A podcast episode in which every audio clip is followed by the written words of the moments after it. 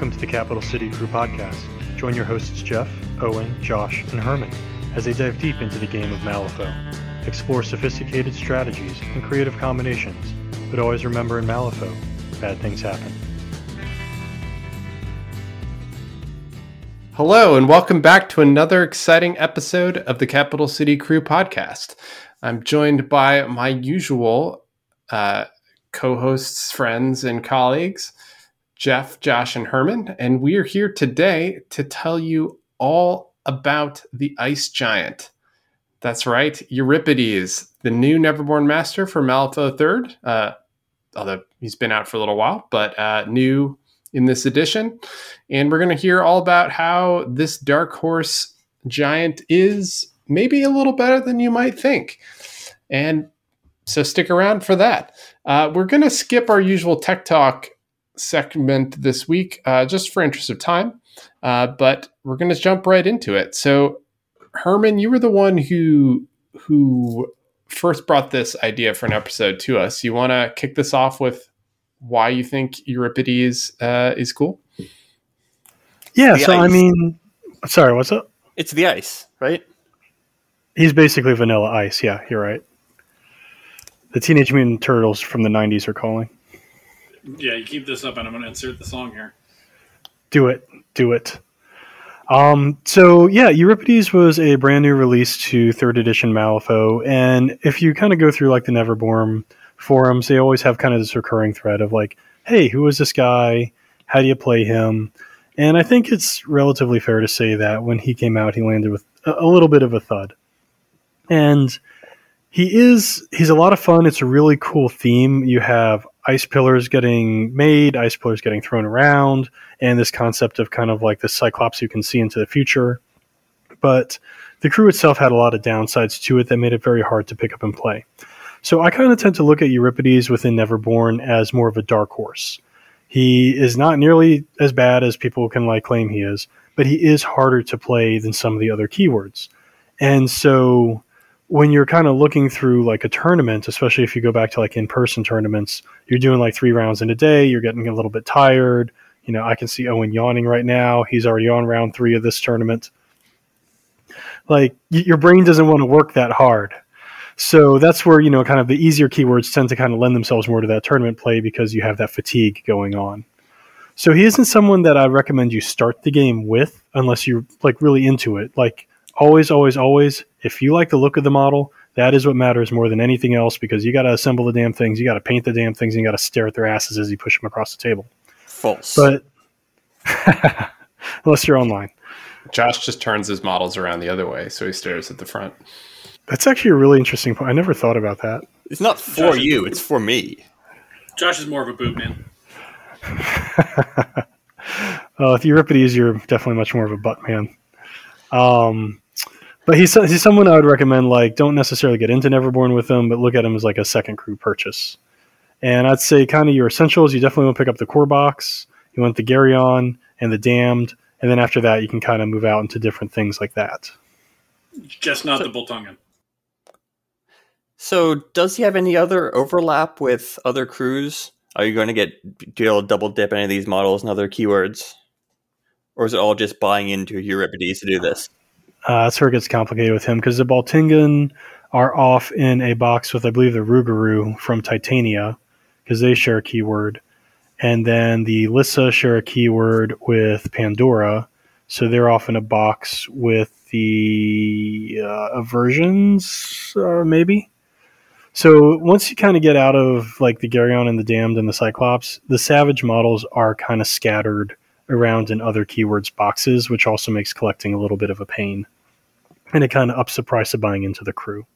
Mm, but it does incentivize buying all of the faction. Oh yeah, if you're playing Malifaux, play the damn faction. I don't believe in playing keywords, but that's just my opinion. The uh, the Lissa is its own box by itself. Well, three of them. Like I said, it's totally on its own, not packaged with aversions whatsoever. Hundred percent, hundred percent the good news is uh, the Bultungin and the Lissa probably don't even need to buy.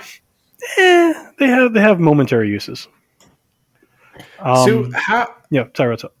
Yeah. So question. So he does all this interesting ice stuff.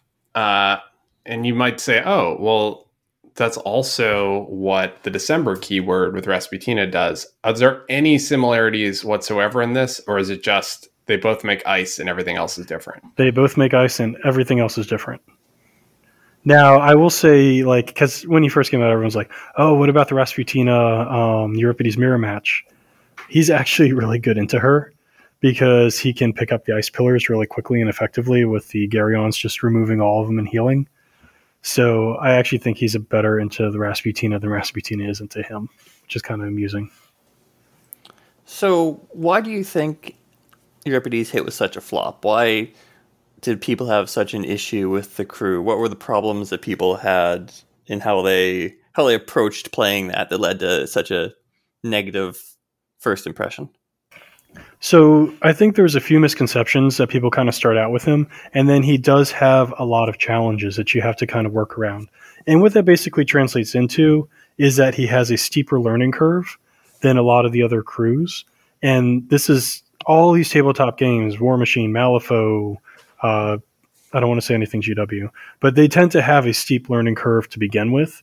So when you stack a steep learning curve game with a steep learning curve crew, it kind of raises that barrier to entry.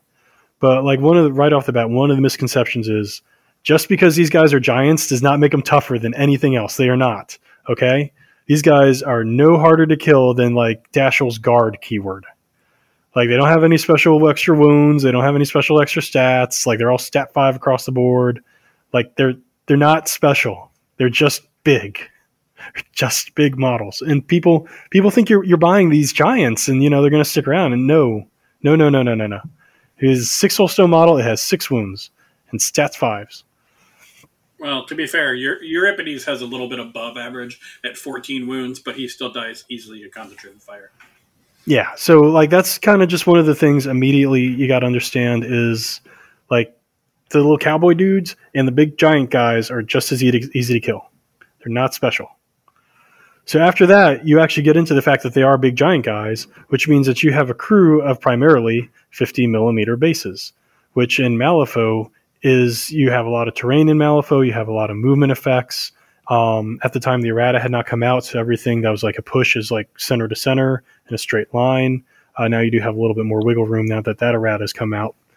Um, but movement, it was you were slow. You have to maneuver around terrain. Uh, you're just you know you're these big chunky guys. Um, and so you have a couple of tricks to help you get around that. But if you made a mistake deploying, that could have vast ramifications on your game. And if you're kind of like someone like me, where I kind of suck and I get maybe one game a week, like if you don't deploy right and you kind of hurt yourself in that beginning, that's your game for the week. Like that, that's not a good feeling. So you know you kind of have that going around. Um, as a keyword in general, because they're newer to third edition, they just um, also had a shallower pool of models to hire from as well. So I think that affects a lot of the rules that the models have too. I also think when you talk about size, another key aspect there is they're all tall. So not only are they wide based, but they're all height three or even four in Euripides' case, which means that the cover on a lot of tables that human sized models are hiding behind is not going to protect you. It also means your height, uh, your your 30 millimeter sized ice pillars are are nice, but they're also not going to block line of sight. So you're going to get shot a lot. So against any kind of ranged crew, like I actually don't mind as outcasts playing into them, but because we have access to blown apart to mitigate the pillars, but also there's just a lot of guns and they're giant, easy targets. Well, uh, height pillars are uh, height four, but um, so the they're less. That's less of an issue. But as Herman was saying, the movement issue, it's easier for you to clog up your own guys than it is for you to uh, mitigate the movements of your enemies because it's a lot easier for a 30 millimeter base to slide between ice pillars than it is for your 50 millimeter base. Oh man, stop guys, you're making this crew sound so appealing to play. Oh my gosh, I'm just so excited about going to buy the Euripides crew. Now, hey, hey, you, this is your question. so this is uh you know a lot of the the drawbacks, a lot of the stuff that really solidifies its position as a dark horse. What does it have going for it? Like it, what what do your thick boys bring to the table? It is a weirdly satisfying crew to play once you get it down pat. Satisfying have- thick boys. Oh yeah. Yeah, it's basically like a um uh a Philly Hold on, cheesesteak. I, I, I threw up a little bit. Hold on. Okay, I'm good. No, you're basically doing the tabletop equivalent of eating a Philly cheesesteak when you play these guys. It's weird and it's kind of gooey, but it's satisfying. And so, Oh, this went places. This went Um, places. But go on. Eddie, keep keep going. See, so once you get everything going uh, the way you want it to, you have teleportation tricks in the crew. You've got the ice pillar tricks in the crew. You have a lot of card control, card manipulation within the crew. And so it takes a while to learn all those pieces. But once you get all those pieces assembled together, it's like kind of feels like a puzzle coming together. It all starts working and clicking for you, and it becomes much smoother. Uh, it's just a lot of extra moving pieces. The other thing that's kind of nice about him is that he's a bit of a generalist. So he can actually play, in my opinion, into all four of the strategies uh, relatively effectively. So you're not kind of pigeonholing yourself into one or the other, or just play these two. You know, like something like Nellie, where you're doing a lot of control. He can do the control a little bit. He can do the killing a little bit. He has the gameplay to kind of get around things, and it's just you get that satisfaction of mastering something that people don't expect and surprising them badly with it. I honestly I hear a lot of similar kind of statements to our earlier podcast about the frontier keyword.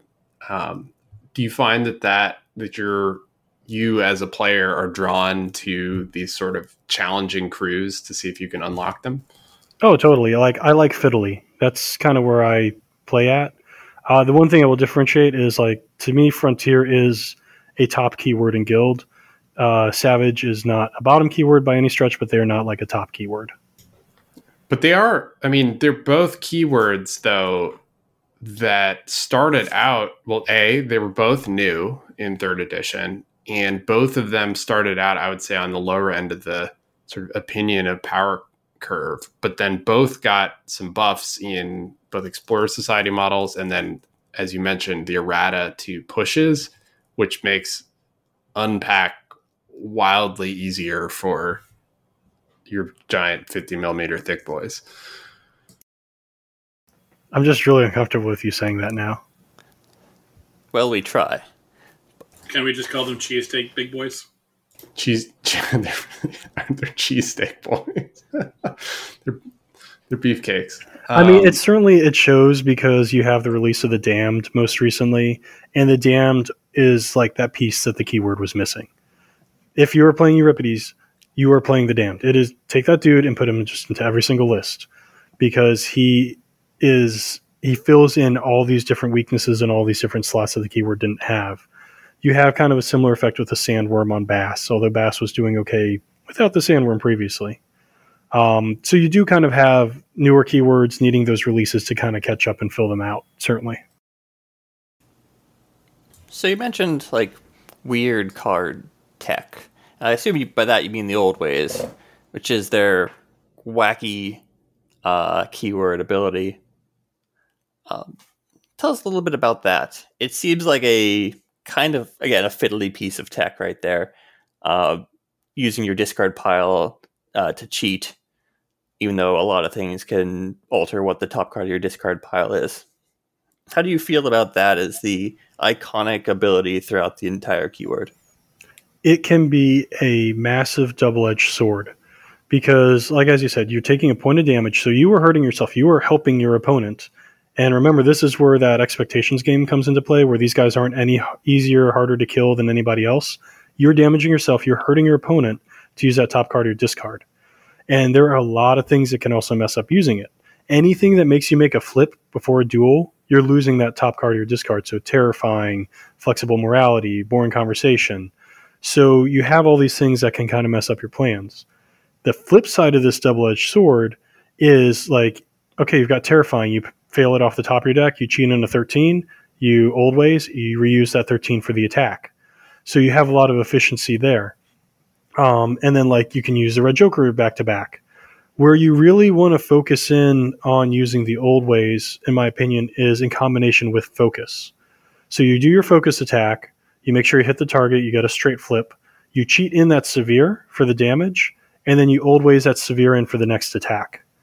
And that's how you're kind of getting in your max damage and then your min damage, and that's how you're getting like the nine damage out of a Geryon in a single activation. That's where a lot of these efficiencies come in for using the old ways and where it can really help you out. Um, I use uh, the old ways a lot to uh, whenever I need a suit for something, uh, particularly like Euro- Euripides Ice Pillars uh, move uh, that requires a double tome. I'll use a tome for the first one, uh, so whatever tome I need, a six of tomes or whatever is needed to get it off, and then I'll old ways in to do it again, so I get that free second use of that card. so that's sometimes what I'll use use it for. And that, I mean, that's pretty huge, though. Getting to you're not going to double all your good cards because as you said some flips will happen but being able to even double up on a few severes or a few particularly suited cards you need like that's a huge change to your overall variance. Yeah it certainly pisses off your opponent quite a bit. Um, there's a couple of other things that kind of feed into this. Just it's kind of a weird really random piece of advice but when you're playing him, especially in person, shuffle your deck extra between turns because you're going to take all your good cards and you're going to put them in one spot. And if you shuffle sloppy, then that's actually going to come back and bite you in the following turn. So just make sure to shuffle extra. So you, you mentioned though that your opponent, and that's actually a really important thing to call out there because as an opponent looking across the table at that Euripides crew and you see a 13 sitting on the top of the discard pile that you know they can just old ways in on the next duel. Like it really messes with you because you're like, well, crap, I know like I'm not going to be able to hit him on this attack. Like, do I try to do something to make them cheat it out? Like, do I try to do something else knowing that they could use that offensively? Like, it can kind of screw with your opponent, which can be helpful to, to do some mind games. Well, the other thing to bear in mind is like you're still doing damage to yourself when you're using it. So when you couple it with Frozen Vigor, one way to think of Frozen Vigor, where you get this heal one and shielded at the end of uh, your activation, is that's a free offensive use of the old ways with a heal one, and a free defensive use of the old ways with a shielded one. And you don't want to go past that variance very often. The other thing is, I think that people use the old ways defensively too often like you should be only pulling out face cards. You should only be doing it when your opponent's low on cards because you are still stat crap. You are still stat five. Most things in the game are stat six, you know, if they're doing the offensive attacking. So you can be doing a point of damage to yourself, then your opponent can still be forcing it through, and all you've really done is given them crit strike. If it's something that's very important to your opponent. Yeah, uh, teaming that with uh, Herman, the biggest mistake that I've seen uh, Euripides players do is using it for defense, where you're basically adding plus one to their damage track. Uh, because with the exception of Thune, everybody is defense five. Thune is six. Uh, but unless you're using it for the red Joker, uh, or you see their hand and you know what's in it, you might as well go ahead and not use that 13 because I can't tell you how many times I've been like, no, it's a 13. There's no way they have a 13. Then they cheat in a 13. I've hurt myself, giving them plus one damage, and now that card's on the bottom of my discard pile. It's it's not a good way to use the old ways. Right. Well, and the key being that you have to declare it like it's instead of your flip, right?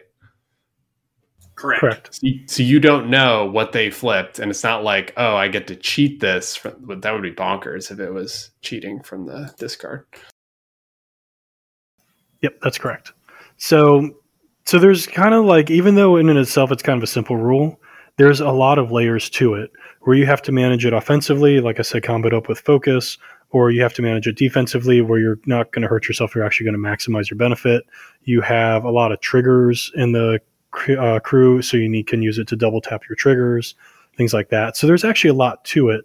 And then you have Arcane Reservoirs, so also having those seven cards also helps you quite a bit. What Herman is saying is that ogres have layers. Happy 20th anniversary, Shrek. there you go. It really has been like 20 years, It yeah. literally is this week. It was 20th anniversary. So Oh man! this, is, this is our, Yeah. our uh, wow. Deep cut. Why did we not get Mike Myers for this podcast? I Uh, can think of booked. many reasons. We, we tried. He was booked. Uh, that being said, listeners, if you have a Euripides crew that you've decided to paint green like uh, Shrek, go ahead and throw that up on there and let us see it. Uh, that would be kind of awesome. But only if they have little white hairs from being in the sun. Okay.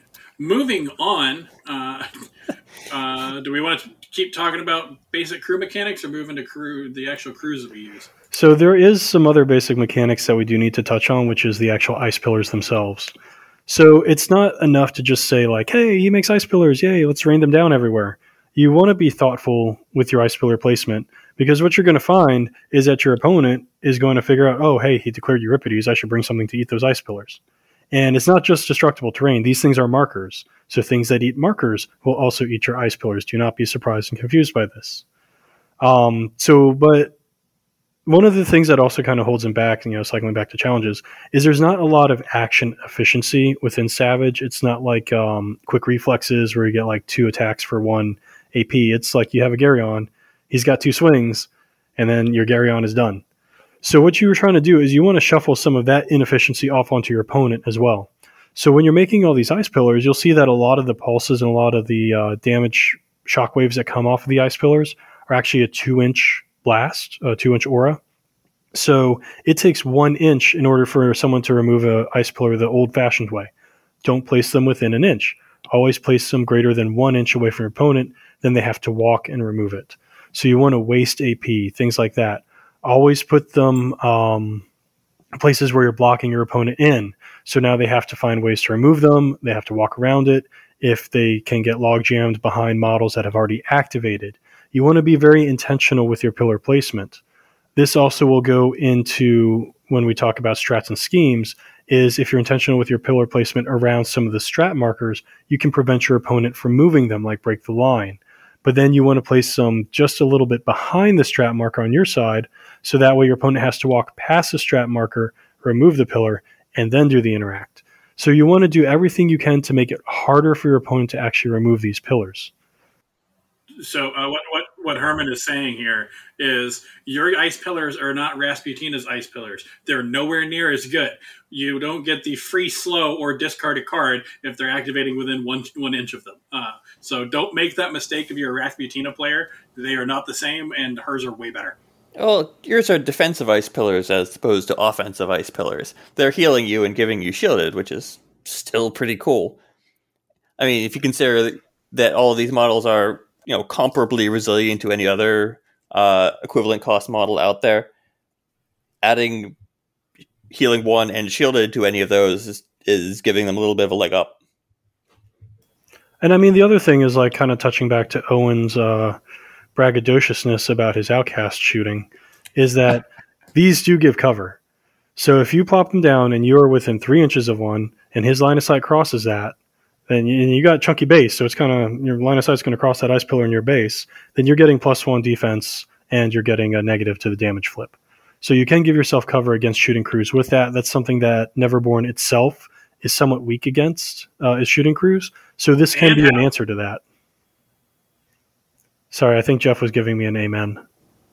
No, I, I said and how. Yes, they uh, Neverborn and shooting do not mix very well because for some strange reason they thought that that was a great idea. Just don't box yourself in. Don't. Yeah, and that's that's where boxing yourself in is a huge, huge problem as well. Um, and that's where the Geryons are very useful because they can just remove pillars that you choose. Uh, that is where uh, some of the shifting ice abilities like that on Thune, where they can move the pillars around, help you out quite a bit. But you want to be very deliberate with them. So what he's saying is, don't put the cheesesteak in the box. yes, I think we're forcing the metaphor too much. Yeah, Um, so, so speaking of though the like not boxing yourself in, this does sound like a thing where if you want to pick up Euripides, you should be doing some practice, like some solo unpacking practice, either in Vassal uh, or on the tabletop, where you're like, okay, turn one, how am I moving up the board? Where do I want to put ice markers? Like actually practicing some of that so that in an actual game, you're not going to be as slow sort of thinking about it or accidentally make a mistake that boxes you in and costs you the game. Sweet Jesus, yes. This is the crew. You take the models out, you put them on your table at home, and you take out your deck of cards and you play with yourself for like five minutes and reset. Um, you want to, again, be very deliberate. You want to know who's going first, who's going second, who has to be behind this person, where you need to leave gaps. If you're bringing a Cyclops, where is he putting the ice pillar for Euripides to teleport to? If you're just using Euripides, where is he teleporting to on his own? And then putting the second pillar so he can throw it. You know, things of that nature. So you want to be very, very deliberate. Um, who's getting incorporeal on turn one? How is that going to allow you to go through terrain? So you want to try all the different, you know, standard, wedge, flank. Uh, what does it look like when you have a house in the middle of your deployment zone? Because usually your opponent's a jerk and is going to do that to you. And these are things that you want to know going into the game so that way you're not boxing in the cheesesteak, as it were. Yeah, No, so you, still you're doesn't not. work. It's No. not. It's really No. confusing. Keep going. No, please Um, don't. So that you're not icing in the, the no, no, just just go. Just no no metaphors. so you're not boxing in your crew. Yeah, you're only allowed to make Mr. Freeze jokes. I don't know. All right, any Mr. right, Freeze all right. Chill out. Let's keep going. hey, no one puts Herman in the cooler. Um, The and the other reason why you want to play this and you, you want to play it with a deck of cards is because of hand management and all the triggers and all the suits that you're going to be fishing for. You need to know that up front with your crew and with your deployment. So it's a good combination of not just placement but also cards. And I, I will add, in this crew, you have the model that used to be in every single Neverborn list in second edition, but the arc, the uh, what is the primordial magic for your arcane reservoir is The mighty now- puke snake. the mighty puke snake is now specific to this crew. Um, And don't overlook the primordial magic. Uh, it is a significant model, which most people do overlook. Uh, so it can move around, drop uh, ski markers. It can accomplish schemes itself. Uh, don't overlook that. It's incorporeal. Can go through through things, uh, and then it's. Uh, I, I think it's. I don't remember if it's a tactical, but it's uh, pulls out from ice pillars is amazing. Unfortunately, he's fragile as hell, so uh, will die with when somebody looks at it funny. But uh, I, I like the primordial magic a lot. It is kind of funny. My primordial magic last game killed the Shadow Emissary and Amanozako.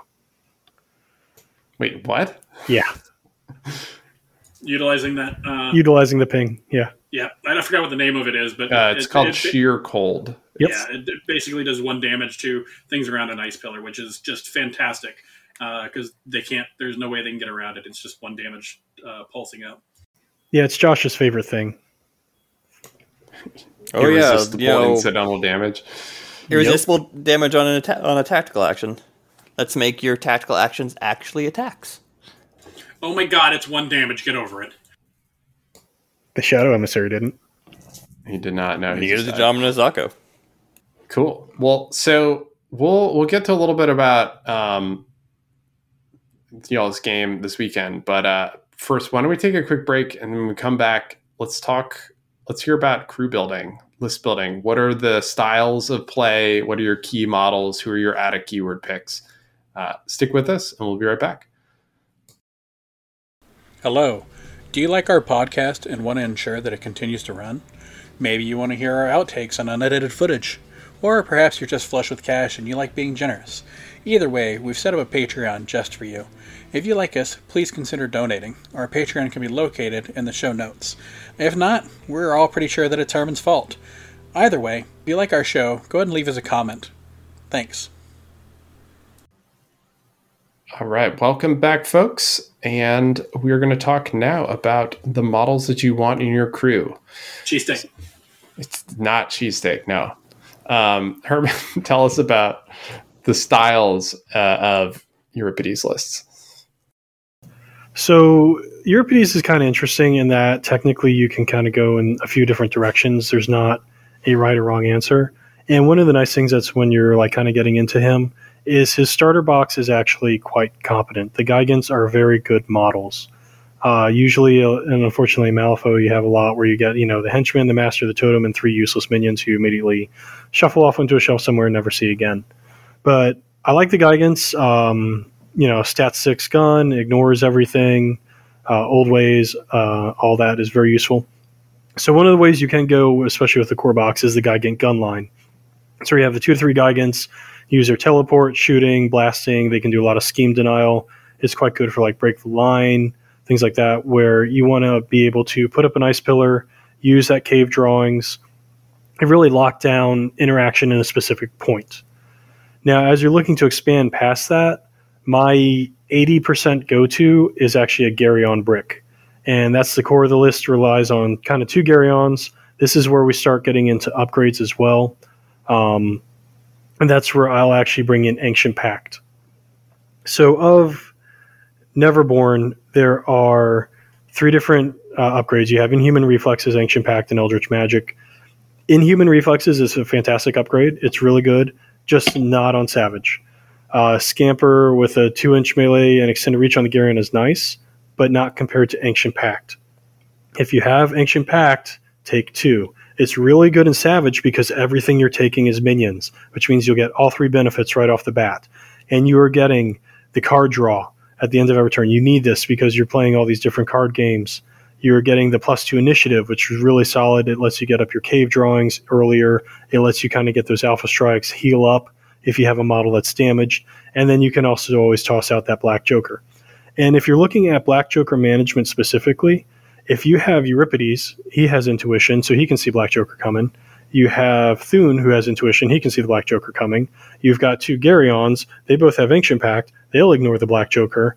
That is roughly right there 60% of your crew who just does not care about the Black Joker at that point, or has mitigation strategies for it in any case. So that's something that if you really get tilted by the Black Joker, that's something that this crew really specifically brings for you that's useful. Uh, the final one, Eldritch Magic, it's very niche. I've taken it actually on the Puke Snake, the Primordial Magic, to have a little dispel because he's usually got some extra actions going on. There's something like the Brewmaster, where you know they're going to be coding on a lot of conditions. You kind of get that extra removal. Uh, it may be maybe it's more important now that distracted is thing. I'm not sure, but it's a very niche one to kind of bring in that upgrade.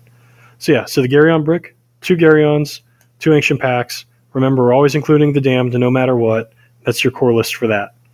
So that's going to be 80% of at least the lists that I play. After that, I nicknamed it Frigid Friends. Uh, Euripides himself actually has no savage dependencies. You can super friends in anything you want, and it's going to work more or less the same way. Euripides is your main ice pillar creator. Even in the savage keyword, there's only two other models who make them and he works just fine without those other models. So you can actually do you know, the Mysterious Emissary and Hinamatsu and all these different versatiles. And that's something that you kind of want to save if, like, I am playing Euripides in this tournament and it is going to be Euripides, and I run into a matchup where I'm like, oh my God, what the hell am I going to do? And then you can bring in all these solution pieces. You're not too worried about losing synergy, things like that. So it's not a keyword that really breaks down in that sense.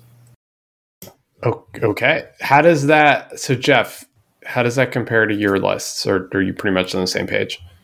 Um, no, I haven't. Uh, not that they're bad. Uh, I haven't really used Geryons. Uh, I have an aversion to them because of their models. They look like giant lumps of clay that were just stuck onto a model.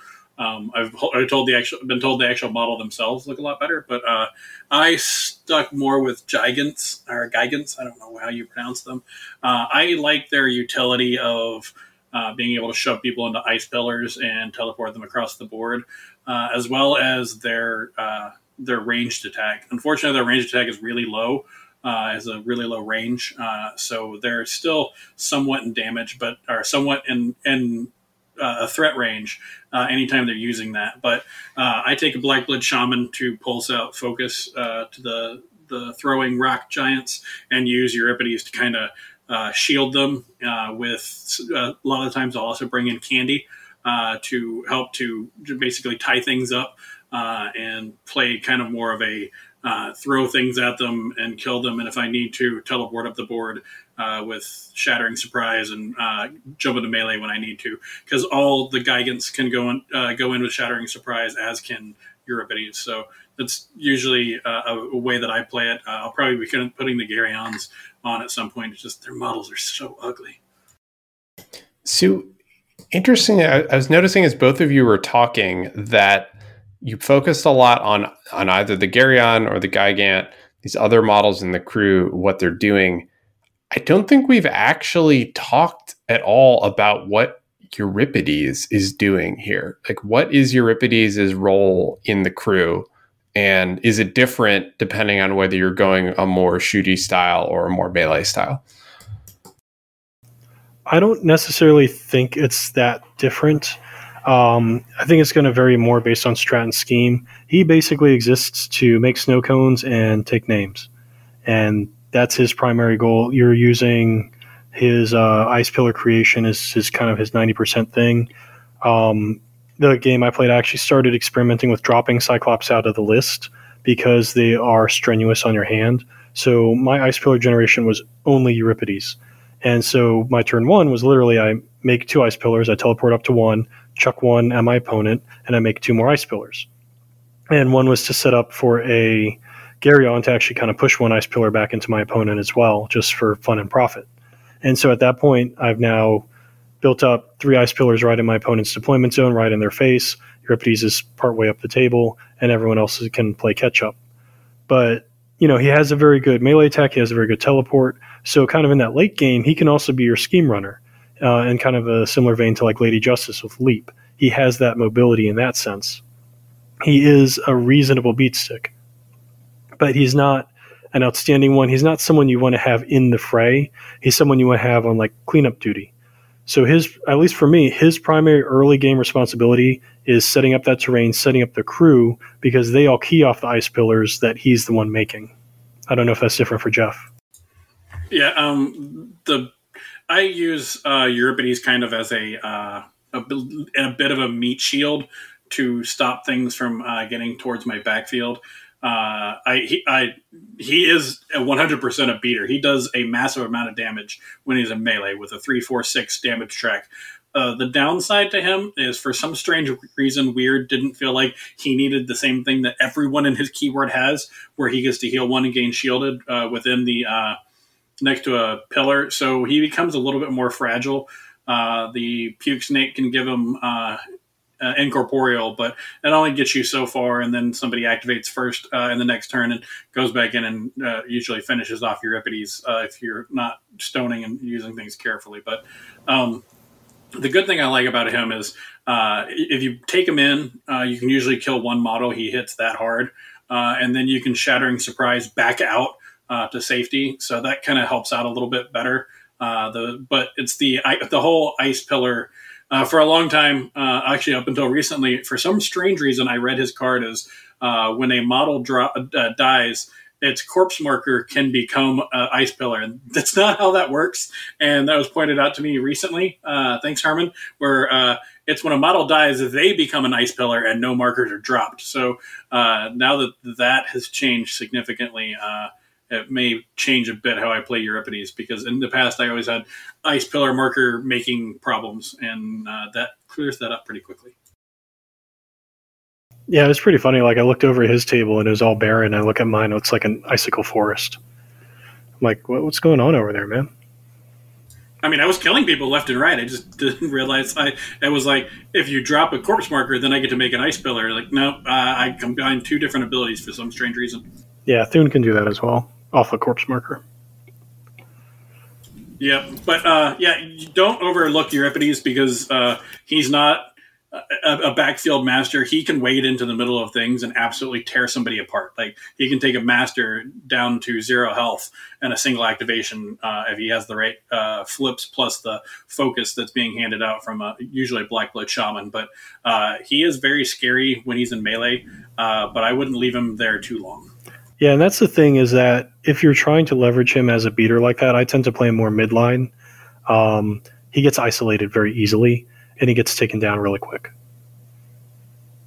The good thing is, Uh, this is a crew that if your master does die in the second turn, your game is not over. The crew can completely uh, act independently of its master because all the models in the, the crew have things that they can do. Uh, makes things a little bit harder without ice pillars around, but uh, it, it can't uh, continue to operate without him being there. In that case, when you're going into like assassinate or going up against a really high damage crew, are you more inclined to bring Cyclopses as alternative ice pillar uh, sources?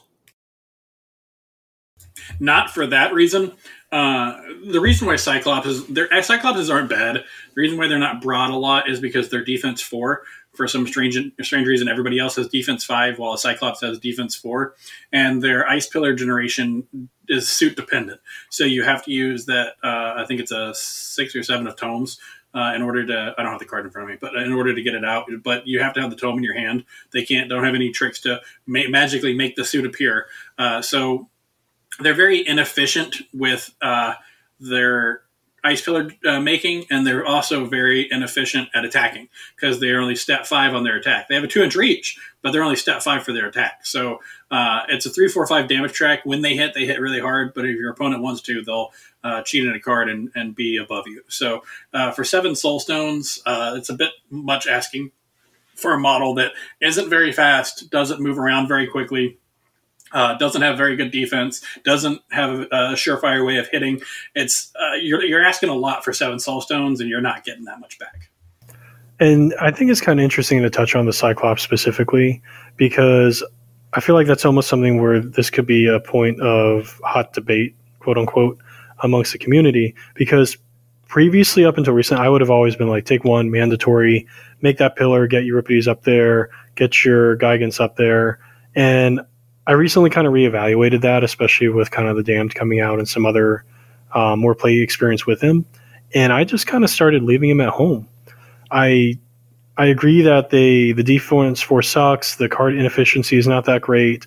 I think people see that they have kind of that grit where they can get the uh, pluses to hit and damage and everything, and they kind of look at that as kind of like making up. I was like, oh, I have this support piece who's also going to be doing these things.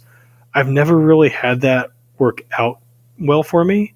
Uh, their scheming potential is actually a lot smaller than their ice pillar creation potential, because I believe it's a six inch target on that, but a 12 inch uh, place on the ice pillars, if memory serves me correct.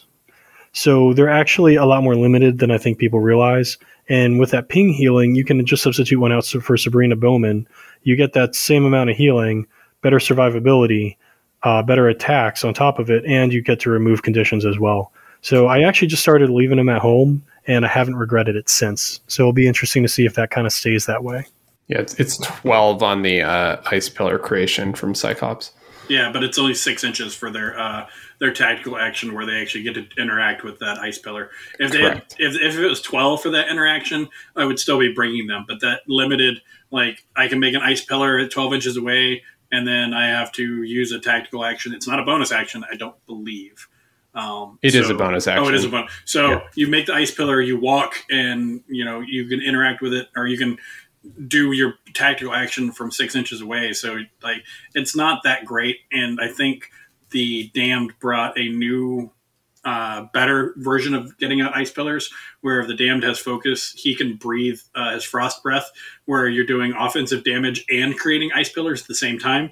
Uh, so that's way better than just a Cyclops needing a suited, uh, you know, flip to get an ice pillar. Like that's one AP that that Cyclops will never get back. And unless you're bringing outside resources outside the crew, like Candy, these models aren't fast. They're not. They don't have any way of generating AP when you. Uh, this is, I think Herman touched on this. Your models have two AP, and that's what you get out of them. They are going to get two attacks, and if those attacks are at stat five, you're probably not getting the best out of that model. Yeah, the uh, for the damned, the breath of frost, the trigger to get those blast markers turned into uh, ice pillars is built in, which is pretty yeah, awesome. which is it's just so dope. That model is a game changer for Savage right there. And leaping over your own ice pillars is excellent. And is it that like it, or is it the leap? Like, is it the whole package? Is there a particular part that makes the, the damned, damned? So everything bad that we talked about with Euripides, the damned is the opposite. So it has defensive tech. It has hard to wound. It has AP efficiency. It has pouncing strike, pounce, whatever it's called. Um, it has built-in ice pillar generation. It has built-in healing. It does this extra ping damage. So the damned is a model that can reach out at, across the table, so it can run your far schemes. If you want to play into a brick, you slot it into your brick. Anytime you frozen vigor, you hit your opponent for another one damage. So it can do all these different things for you. is incredibly synergistic and incredibly strong model. Yeah, and that's a model that you do want up in the fray because, as uh, Herman kind of went over, he mentioned the the ping damage. But while you're doing your old ways uh, flips and taking one point of damage and then getting uh, uh, walking up to the ice pillar and getting healed and shielded, when you heal yourself, uh, he allows you to pulse out damage uh, when that happens. So it's just free one damage when you're in the fray with him, and that's and that's extraordinary. Like that is a great ability and he couples so well with the Geryon because uh, we had a case where I had a Geryon go in. He was beating on a model that had hard to kill. He took that model down to its hard to kill, heaved it into within an inch of himself, and then reformed from ice, healed himself, pinged it for a point of damage, and killed it. And the Geryons is something that you really want to pay attention to heave and chill as your triggers. They are phenomenal triggers because, again, you're trying to waste your opponent's AP. So chill, very self-explanatory. You give them slow. That's you know minus one AP right there. But with heave, you have a combination of a two-inch reach model who cannot be charged, who can place you as well. So you can now go in if you're you know have this beater who's coming in on you on one inch. Your last attack, you place him at two inches. He's engaged. He's not going anywhere, and you're still hit wailing on him. But if they're a two-inch beater, you can actually place them out further than two inches. They cannot charge back into you. They have to walk back into you. They got to get pushed back into you. They got to do some other sort of shenanigans to get back to you. So that is just a phenomenal ability right there. It helps you get your own models around ice pillars as well. It helps you get your own models disengaged. Um, if you're like looking to hire in Hinamatsu, you know, now you have this armor two model. So that way you're able to heave Hinamatsu up the table with just, you know, smack it with a low ram, you know, push that guy three inches and you're getting what, three inches plus three inches plus the base size is almost eight inches, nine inches of movement for free, do one damage to Hinamatsu. So are the Lissa and the Bultungins just non-models? Do we just not care about those at all? No one has said anything model. good about either of those models for basically this entire podcast. I'm going to let Jeff start because then I'm going to rab- rapidly disagree with him. Uh, the Lissa have a place uh, in both Titania and Euripides. I do not like the Bultungin. Uh, they are they're like they don't have the defensive tech uh, of the Frozen Vigor, where they get to heal and shielded. Uh, they're fast. I mean, they can move around fast, but you don't need that anymore because you have the damned uh, that can run and do scheme markers for you and will actually live. Um, plus, there are other things in your crew that can actually accomplish schemes. And if you want a scheme runner, there's way better ones than the, the Bultungin to do it. So uh, I really dislike the Bultungin, unfortunately, because I actually like their models. But uh, yeah, it's uh, I don't like them. The Lissa are interesting because anything that has a uh, a pull or a uh, any any kind of a lore type thing is pretty good.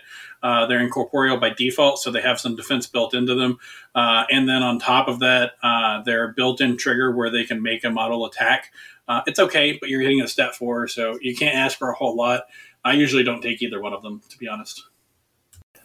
So I'll, I'll start on the Lissa. I think they're actually, for their cost, the Lissa are really, really competent models. I mean, they're fives across the board for a four cost model. They have incorporeal, which is basically, you know, pseudo armor one. It lets you get through the um, ice pillars no problem. But then if you're kind of going into something like Leyline, if you're going into something like Turf War, you want to be able to leverage that bring it so that you can move models off, uh, particularly on Leyline. If you know where their uh, Leyline person is going, you can bring that list up and pull that model off of that ley line, cost them that extra point, make them have to back up, recap that ley line. So that's where it's really useful to me there. I'm less excited about it um, as using your own, pulling your own models up because I don't think it's as efficient as some of the other techniques. Um, and then staggered. I mean, for kind of a throwaway ability, staggered is really useful because of all the movement tools that you're kind of creating with the ice pillars as well. So I think the Lissa are actually quite competent. Uh, they're just something that kind of ends up being a very niche hire rather than kind of a core hire for me. Now, the Bultungin are actually even more niche than the Lissa. they are what I use as my leyline runner because they can move quite quickly with the Deadly Pursuit. Because um, they are movement six, so you have 6, 12, 16 inches in a turn. So they have that going for them. They also have the Abundant Growth. So when you put him down, you're actually putting severe terrain in front of your opponent. Put in their deployment zone, slow them down, waste their AP. You see the theme here, and it lets you set up the ice pillars more effectively. Uh, you can also couple them if you want to hire in the emissary. You can kind of do some placement shenanigans with the emissary and that rough terrain as well to get some bonuses, be it for healing or be it for um, his attacks. So I think they're kind of useful. The other thing is if you are using them as your scheme runner, um, sorry, leyline runner, you have tossed in the mud on them. So what you can do is you can leave them four inches away from your marker. You can use that extra distance for tossing the mud to move your models up you don't have to worry about moving the Bultungin back to the marker because he's just going to push four inches at the end of the turn and get there. So you're getting a little extra pushes from him there. You're getting your marker. It's this cheap ass model that you really don't care about. He's going to run. He's fast enough to get to the other one. He's fast enough to get up the middle. And at that point, he's probably just going to die. I mean, let's be honest. Are you, are you really using a seven to push a model two inches? If you can top deck it and then old ways. Uh, that that's, sounds bad, man. He's he's a useless model otherwise. He's just like sitting in the back. He might as well do something for me. Yep, useless model. You nailed it right on the head right there. Uh, so, what about the last keyword model, Thune? Seems like a real asshole. Seems like a real asshole just boxing your opponent with a stat six attack. Not even resistible blocking like any of the Terra stuff. You just turn him into an ice pillar. You turn him into an ice pillar, and he's gone forever. You'd be surprised at like people freak out over that, and uh, like for a while there, people were like, "It's so unfair that you can bring Thune and a doppelganger, and you can bury four models in a turn." I'm like, um, okay. First of all, that's not going to work how you how work out how you think it's going to work. Uh, like that's a the, all the stars and moons aligned for you to be able to do something like that. Second, getting rid of the ice pillars is not that hard anymore. Like it's not an interact action to get rid of an ice pillar. It's just an action. So even if there's a gigant or a Geryon or something standing oh, next to it, just walk up to it and remove the ice pillar. It's not that difficult to do. And then your guy pops out and like the biggest thing is uh, when he can do it to scheme runners off on the side and remove something that you've misplaced out of position. And that's really good uh, because now somebody has to get over there to take out that ice pillar. Uh, but you know, the the other thing that uh, you can do potentially is use a gigant to smack it into an ice pillar, one of their models into the ice pillar next, and teleport them next to Thune. Uh, in the backfield, and then Thune makes that into an ice pillar. Now he's got to get through your whole crew to get back to that ice pillar. That is something that's kind of interesting and fun, but uh, Thune is a good model, but he sometimes gets dropped from my list that is such a dreamland theory foe corner case that has like that ever happened where you get a guy getting all the way across you push your opponent's model two inches into some random ice pillar you have there with the ram and then you, you no that's come on yes because gigants i use i use more than one gigant in a list when you have three they end up doing fun things like that that implies you're even getting across the table with them. So, so are you saying? So you're saying the play is push an enemy model. So the the ability in question here is Gigant on their attack has a trigger. You can push the enemy model. If you push them into an ice pillar, they get teleported to another ice pillar of your choice. Are you saying that you do that, teleport them to some other isolated place, and then Thune turns them into a pillar. Yeah, you teleport it next to Thune, uh, usually out on a, the side somewhere. Yeah. And then Thune can uh, basically make them an ice pillar, yes. Yeah. Uh, him, him making somebody an ice pillar is not hard to do. He's a stat six, uh, and you can uh, uh, stone for the suit that you need. So he can make an ice pillar out of somebody. That's not that difficult. And the yeah, utility so... of this will vary depending on how easily your opponent can remove uh, destructible terrain. But if you're going up against a keyword or a faction that can't casually do that, you know, worst case scenario, that trigger gave a model you didn't target slow. because it just consumed their AP to do something else. And best case, they can't actually get to that ice pillar in any reasonable fashion, and you've removed a model from the board uh, based off of a single duel, regardless of damage flip. It seems pretty good. It, It seems like a pretty good thing. It That's is good. good. It's just Thune to me is a tech piece. He's a tech hire. He's just he's not a ten percent tech hire. He's closer to a forty percent tech hire. He's something where if you have a strat or a scheme pool that's going to encourage your opponent to spread out horizontally, you can isolate those individual models.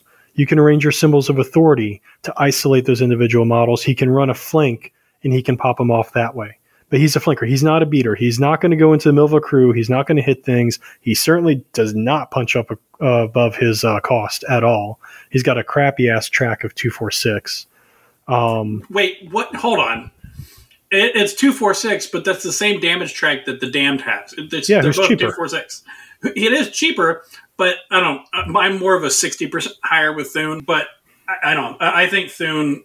I, I take him probably more than uh, Herman does, but Herman likes taking his uh, super friends list where he brings in things that aren't savage a lot. So, yeah, I'm not as fluffy as Jeff. Um, did you just call me fat?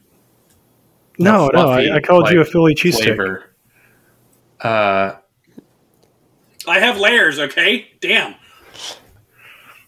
So, and one of the things that, that is worth pointing out about Thune, as we talk about him on these flanking uh, situations, is he is speed six. He is actually relatively quick relative to some of the other things in the uh, list. Um, the other way that I'll actually use him is if I know my opponent is going to put something into me as a roadblock. This is where I took him actually against Jeff with English Ivan. English Ivan summons his models off of your shadows. That means he is trying to summon into the middle of your crew, which is really effing annoying when you got to kill this ridiculous model. So if you have like the Dreamer, they summon these models off of your models. You know it's going to be log jamming your crew. They bring the model in, they pop into the middle of your guys, and you just pop them into a nice pillar and move along. These are models that are self isolating for you, and you can deal with them in a very efficient quick fashion. Uh, the other places where he's good is like these elite alpha strike crews, like Nekima with the mature Nephilim. You've got this big model. He's going to come into you. He has kind of a limited amount of AP because he has this elite crew. You have intuition, so you can get around the. You can't cheat when you attack them, so you can make sure you've got the right card that you need, and then you can go in. You can just pop a mature into an ice pillar. If he's chasing around, getting rid of this ice pillar that's on your side of the table in your crew with Nekima with his mature, that is a really good use of wasting his AP. The other thing is that he cannot grow up another model into that mature if it's in an ice pillar. He got he can only have two on the table. So that's where I do kind of bring in Thune defensively, um, and then I use him as a flanker. That's why he's a tech piece, but he's a very high value, high use tech piece. And I think I, uh, I think I now that I'm looking at this, I think I know why I probably use Thune more than Herman does. I also like bringing Candy, and Candy can hand out fast to things. So a fast Thune is very scary to your opponent. The other thing to look at with Thune uh, that's kind of interesting is his Arctic pull. And uh, anyone that's ever played Anya or played some of Euripides knows that uh, anything where uh, the target number duel is whatever the duel total was is really, really good. And if you have an ice pillar that's uh, behind two models and you can position Thune in such a way where you can pull that ice pillar to hit both of them, he can do that twice in a turn uh, with very high target numbers using the old ways back to back. Uh, and do a pretty good amount of damage. Something what between the two uh, hits from the ice pillars, eight damage if it's hitting two models. Uh, that's four each. That's, that's pretty good. Yeah. Again, the uh, the the push and pull changes Yes, Okay. help out a lot there. Because otherwise there is what literally one space in the world where you could pull that ice pillar to to hit two models because of how tangent lines work. You mean theory foe where it'll never happen? Yeah. Oh no, no, you just have to declare it. But like, there's only one place you can do it. Now you can do it from a wide range of locations, so you don't have to uh, quite so carefully position your Thune to accomplish that, which is nice. Yeah, I haven't tried it since the um, the changes to push pull. I've just been using him to beat and bury. But I mean, prior to that, I would have said Jeff was dreaming on actually using that ability. No, it's uh, because Euripides can place the ice pillars pretty much wherever he wants within uh, like a large distance of himself. It's not Eight inches. that- um, that's eight inches when he. Oh, you play you play your Euripides back in the like your deployment zone and crap. Like mine's actually up there in the fight. Yes, mine is alive at the end of the game. Ooh, f- freezer burn. Okay. Big heart, Jeff. Big heart. Frozen heart. Put big heart. Hashtag not that ice pillar. So moving on, uh, so that Owen can finish this up before he has to leave. Yeah, let's go on to a model that I think we all agree on, which is the Blackblood Shaman. So we had talked about previously how useful focus is in conjunction with the old ways. It turns out that Neverborn has a model who blasts out focus to literally everybody with a any low ass mask in your hand, which is a Blackblood Shaman. So this is again, this goes back to plan out your turn one, know where all your models are going to move. But you start with your Blackblood Shaman. He charges usually Euripides, pops him, creates a corpse marker, picks it up, blasts out focus, and then he does it turn two, and he grows up into a mature Nephilim who has the advantage of being fast. He has the advantage of being flight, so he does not care about your um, ice pillars. And so he's able to either go run schemes as you need to, go be a third beat stick if you need him to. Uh, there's a lot of different things that you can do with a mature Nephilim in this list. So Blackblood Shaman is a very, very useful out of keyword hire. I'm waiting for Jeff to disagree. Well, how how often are you bringing in Blackblood Shaman? It's gotten tighter since the Damned, but pretty often. Like maybe every other game, thereabouts. The, the Black Blood Shaman is amazing uh, for Euripides. It's uh, just being able to hand out the focus and then getting another high damage, very fast moving beater uh, from either turn two or turn three onward is really good. So uh, I've got, I usually include a Black Blood Shaman in the crew, uh, particularly because I'm using Gigants and throwing rocks at people. So Yeah, it's and he's um he's just been great to me. He kind of competed. He started replacing kind of the Cyclops in my list, and then you start looking at as well Serena Bowman. Uh, even though she did get hit with a Nerf bat, she's still just a fantastic healer. Um, you love Serena. I love She's Serena. Bowman. So she's just a fantastic healer. She's stupid good. You should definitely look into taking her, uh, in my opinion. Oh, what a bold option. Who takes Serena Bowman? Jeez. It doesn't even matter that they like made her a little squishier. I still take her because she's healing. Like Neverborn needs healing, and Euripides especially needs healing because you're hurting yourself. So she helps you with that. Um, and then the other model I think is worth touching on is actually Hinamatsu because Hinamatsu is basically everything Savage is lacking. You've got the armor, you've got distracted, you've got some staying power, uh, you've got AP efficiency with being able to uh, make extra attacks. It's just a really solid model that you should look into bringing in. So I heard Jeff mention candy several times. Is there a, a candy combo that needs to be covered? I love candy. Do, do, do. No, uh, so Candy by herself does a lot for the Euripides crew between giving her two AP models and additional AP, uh, and some of the models, their uh, bonus action, particularly like Thunes, uh, isn't all that great. Uh, so if you're not worried about uh, doing a bonus action and you're not worried about having to declare triggers, she can also uh, use her bonus action to uh, give fast to something too. It's fast and stunned, so you can't do your triggers, but she helps out uh, with a lot of these things. Uh, and in general, uh, I have been known to uh, use Candy and shove her into an ice pillar with my own guys to teleport her up the board where she is unactivated. And when things activate around her, they have to discard a card and uh, gain stunned, which is pretty awesome. Uh, I know that uh, Herman's gonna be like, "Well, you could just wait till she goes last and uh, walk, walk, and then teleport her. She can teleport herself up." Yes, but she's not having an impact on the board uh, until the next turn. Where in this uh, case, she can start impacting the board immediately. Uh, I actually uh, did this to Craig Shipman in a fun game that we played uh, before Nova one day, and he was like, "Man, Candy is annoying as fuck."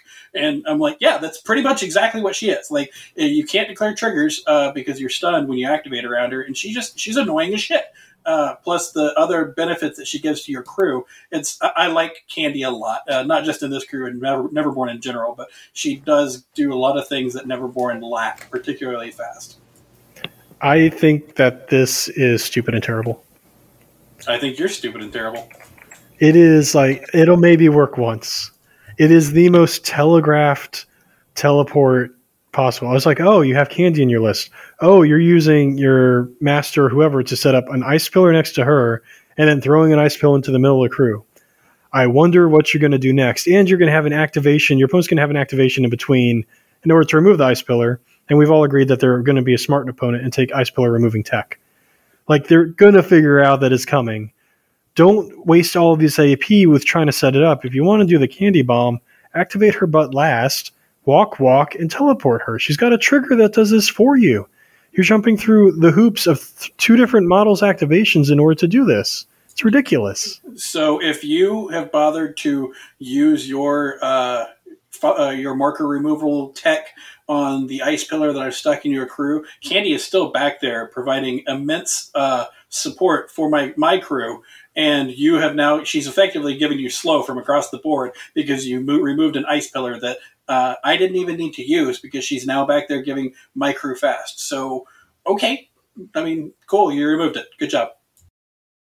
And if you want to bring her in as a fast bot, that's perfectly fine. But like, I, I feel like people like really upsell this, and it's like such an easy thing. Like the primordial magic can just walk and remove an ice pillar.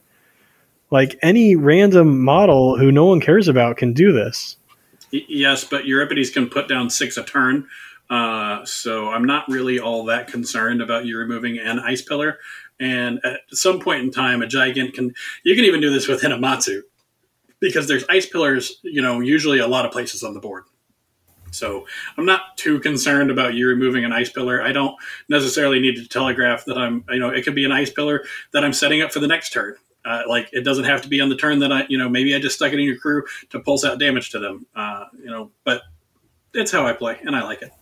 And my point is not use Shattering Shove. Shattering Shove is a useful ability, but it is resource intensive. And so you need to use it wisely. And I don't feel like sliding a freaking ice pillar across the table and telegraphing a teleport like that is that. Like if you're going to use it for Hinamatsu, it's like an ice pillar in the middle of the field. It's much harder to remove. It's much less telegraphed. You can use it for scheming. You can use it for a bunch of other things. And that's fine. It's just this particular candy bomb that people get like all tied up with. I'm like, oh, it's so inefficient. All right. Well, you have two perspectives on it. Listeners, if you are a fan of the candy bomb or not a fan of the candy bomb, tell us whose argument you side with. We'd love to hear it. Uh, but we're going to have to take a quick break here. And when we come back, we're going to get into missions. When you take Euripides, uh, Herman says in every strat, um, but we'll talk a little bit about how you might adapt to different strats. So stick with us. We'll be right back.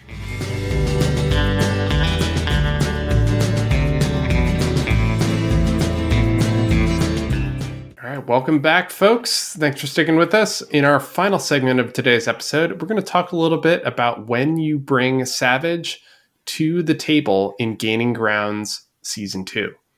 So, take it away, Jeff. Man, just put me on the spot there. Um, when I bring Savage, and I actually have only played Savage into one game of Gaining Grounds too, because I just got back to playing my Neverborn. Uh, so, um, honestly, I don't necessarily think that they're the best option for a lot of things from Neverborn.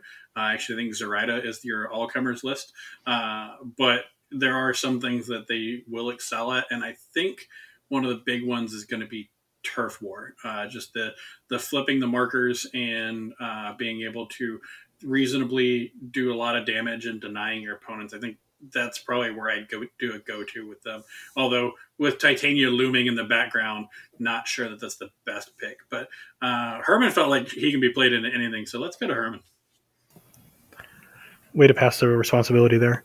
That's what I do. The thing is, I mean, if you're listening to this, you're already playing Savage. Like you're like, hey, these are my boys. I want to play them. Here's the thing: you can play them in anything. They will be good across the table in all four of the strats, particularly in Gaining Grounds 2, which is actually really, really big buff to the Savage keyword. But with the Savage keyword, remember we talked about you're fat, you're slow, you're from Philadelphia. You're not. It's not good things. So the thing is, is you want to play at the middle Yeah. of the table. That Herman, sorry, just need to interrupt to say I want to see someone out there paint up their crew just as gritty. Right? Like let's just have them all be gritty.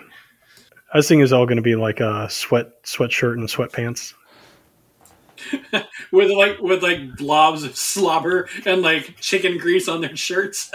I, I mean, I, and I always, I already thought that the is it the Gigant? Like who's the one with holding the rocks in their hand? The Gigants. Yeah, yeah. They like someone should paint those up as like a basketball and give them just gym short. Like just have them be a ridiculous sports team. Uh, and I want to see that crew converted. Here comes the painted. Monstars. Exactly. It'd be awesome. All right. Sorry, I t- completely derailed you. So back to back to the strategy. No, I mean you can tell I'm a Nationals fan, and to hell with the Phillies. Um, but yeah, so you you really want to be focusing all of your attention on the center line. You ain't that quick. You're not going to get across it. You're not going to be, you know, the speed demon list, this alpha striking list. And the thing is, is all of these strats and gaining grounds too let you play this. You have turf war. Where how, how do we play turf war? We've played turf war before. You got a big pile in the center of the table. Ley line. How people play ley line? You got a big pile in the center of the table. Um, break the line. Where are all these things going? They're going in the center of the table. And then symbols is kind of the oddball one, but you have ways of playing symbols too that we'll get to. So really, you're already set up for turf war and ley line. You're you're done. It's easy. You bring in the Bultungin for ley line. You can consider Alyssa if you want to pull them off the ley line marker, and then you just bring a bring a brick. Uh, turf war, you you know maybe bring in Hinamatsu for a little bit more staying power. Maybe bring in Serena for that healing, that staying power, and then you're doing that same thing. Now, where things kind of start getting a little different, a little bit more interesting, is when you look at symbols and when you look at break the line. So, a symbol specifically, something I want people to consider is most people, when you're doing like wedge, standard, or corner, you're putting your symbols across your deployment zone horizontally. You're trying to maximize that distance. Instead, I want people to consider putting two symbols on each of the table edges for their deployment zone. And what you're trying to do is you want to split your opponent up in between those two table edges so that they are we they're split up. They are getting self isolated onto those sides with their models that they're using to run these things. Now they become perfect Thune bait. Now you're isolating them so Suthun can pick them off. Now you're isolating them so the damned can come in, he can focus, he can do seven damage with a crit strike. He can pick off those scheme runners. So now you're getting to the point where you're breaking your opponent's brick up. You have your still brick of strength. If they're going that horizontal route, you're just kind of pushing up the middle of the table. You now have models like the damned who are also able to threaten symbols. You are able to start doing those teleport shenanigans to threaten the symbols. And if you really want to go defensive, like say you're against something like Terra, you can bring in the Gigants in order to use cave drawings and shut down the interaction next to those symbols as well. So I think you have a lot of options with symbols if you change the way you think about that strategy.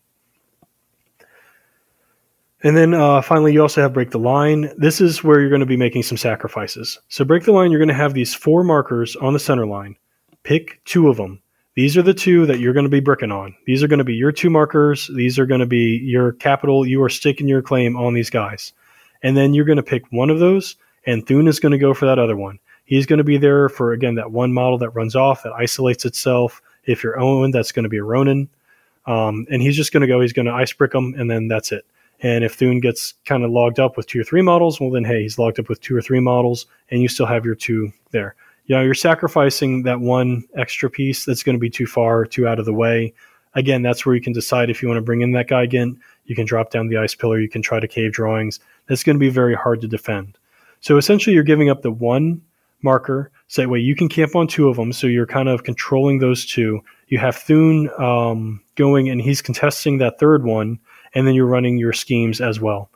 So you still have this way of getting kind of those three points. You're contesting with your opponent on a lot of them. And so that's the way I'd play that one specifically.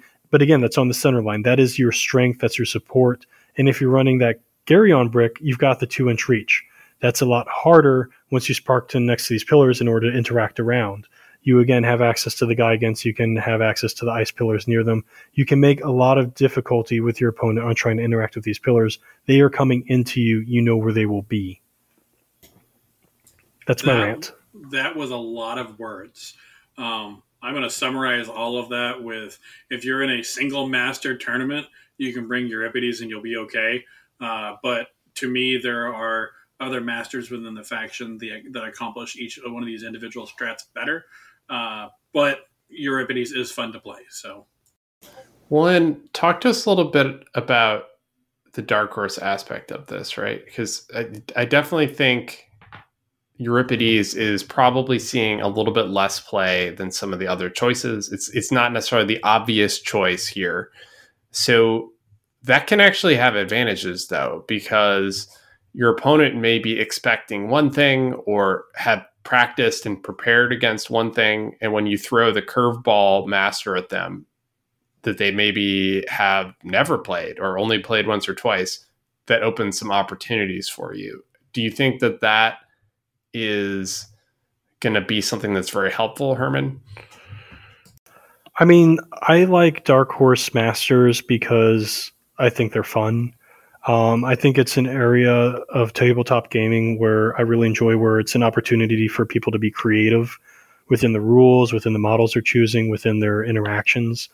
And you can get that surprise. Like, how many people have seen the candy bomb that first time? That first time it gets you by surprise. How many people have seen Shattering Shove that first time?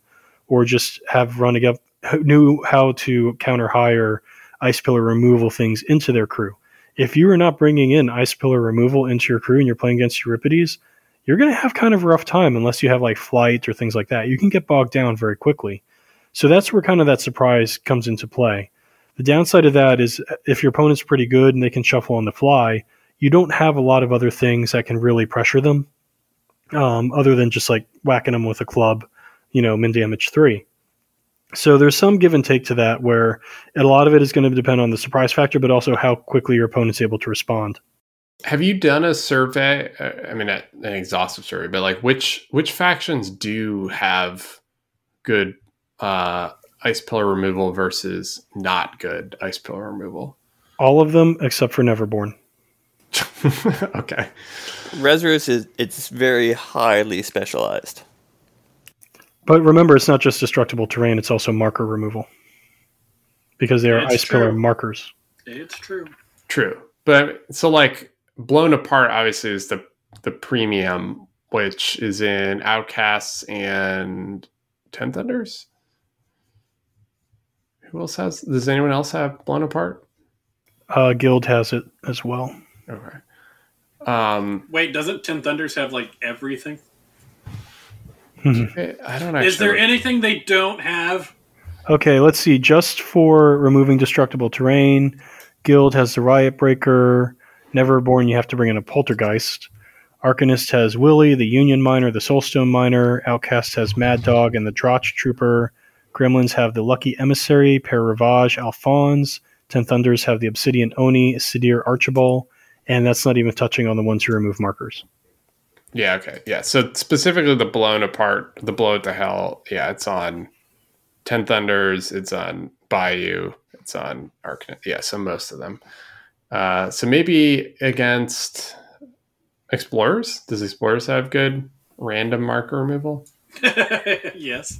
Oh, yes. Not to mention, if you play against Jedza with Euripides, you're going to have a rough time. You're going to have a very rough time. Super bad time. Yep. Resers are really bad on it. They have marker removal in the form of Molly. And that's not really something you can generally take into all crews and all situations. Yeah. Okay.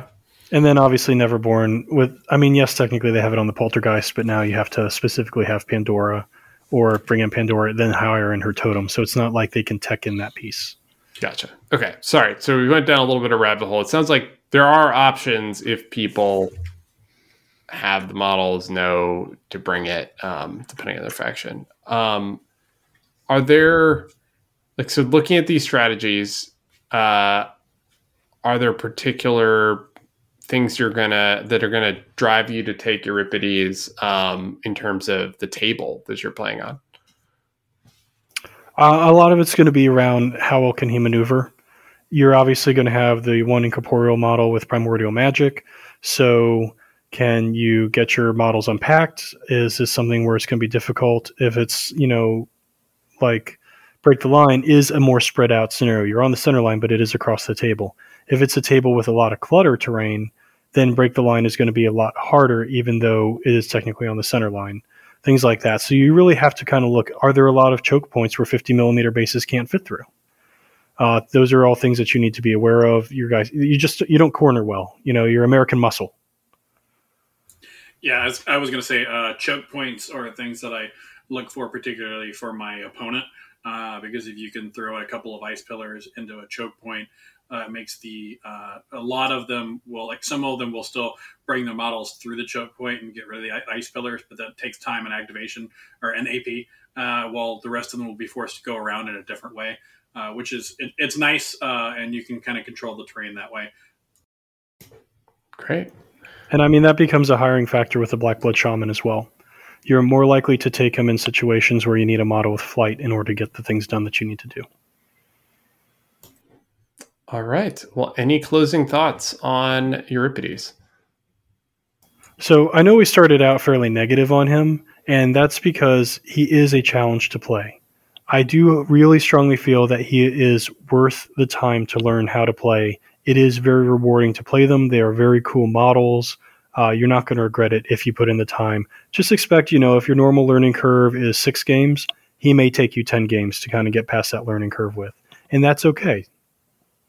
I think the uh, I give this tip to anyone that's starting a crew: go through and make a list of important uh, cards that you want to see in your hand.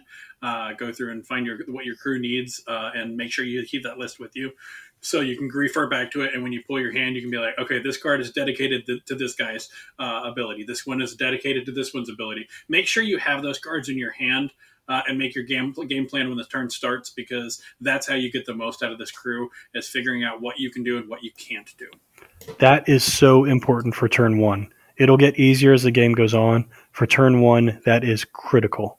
Uh, if you can stone with Euripides instead of spending that tomes and save it for a Cyclops or a Geryon, stone with Euripides instead.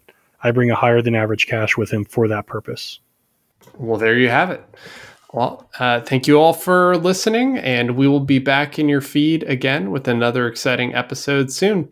So until then, happy gaming. Peace. Thank you for joining us for this episode of the Capital City Crew podcast. We hope you tune in next time.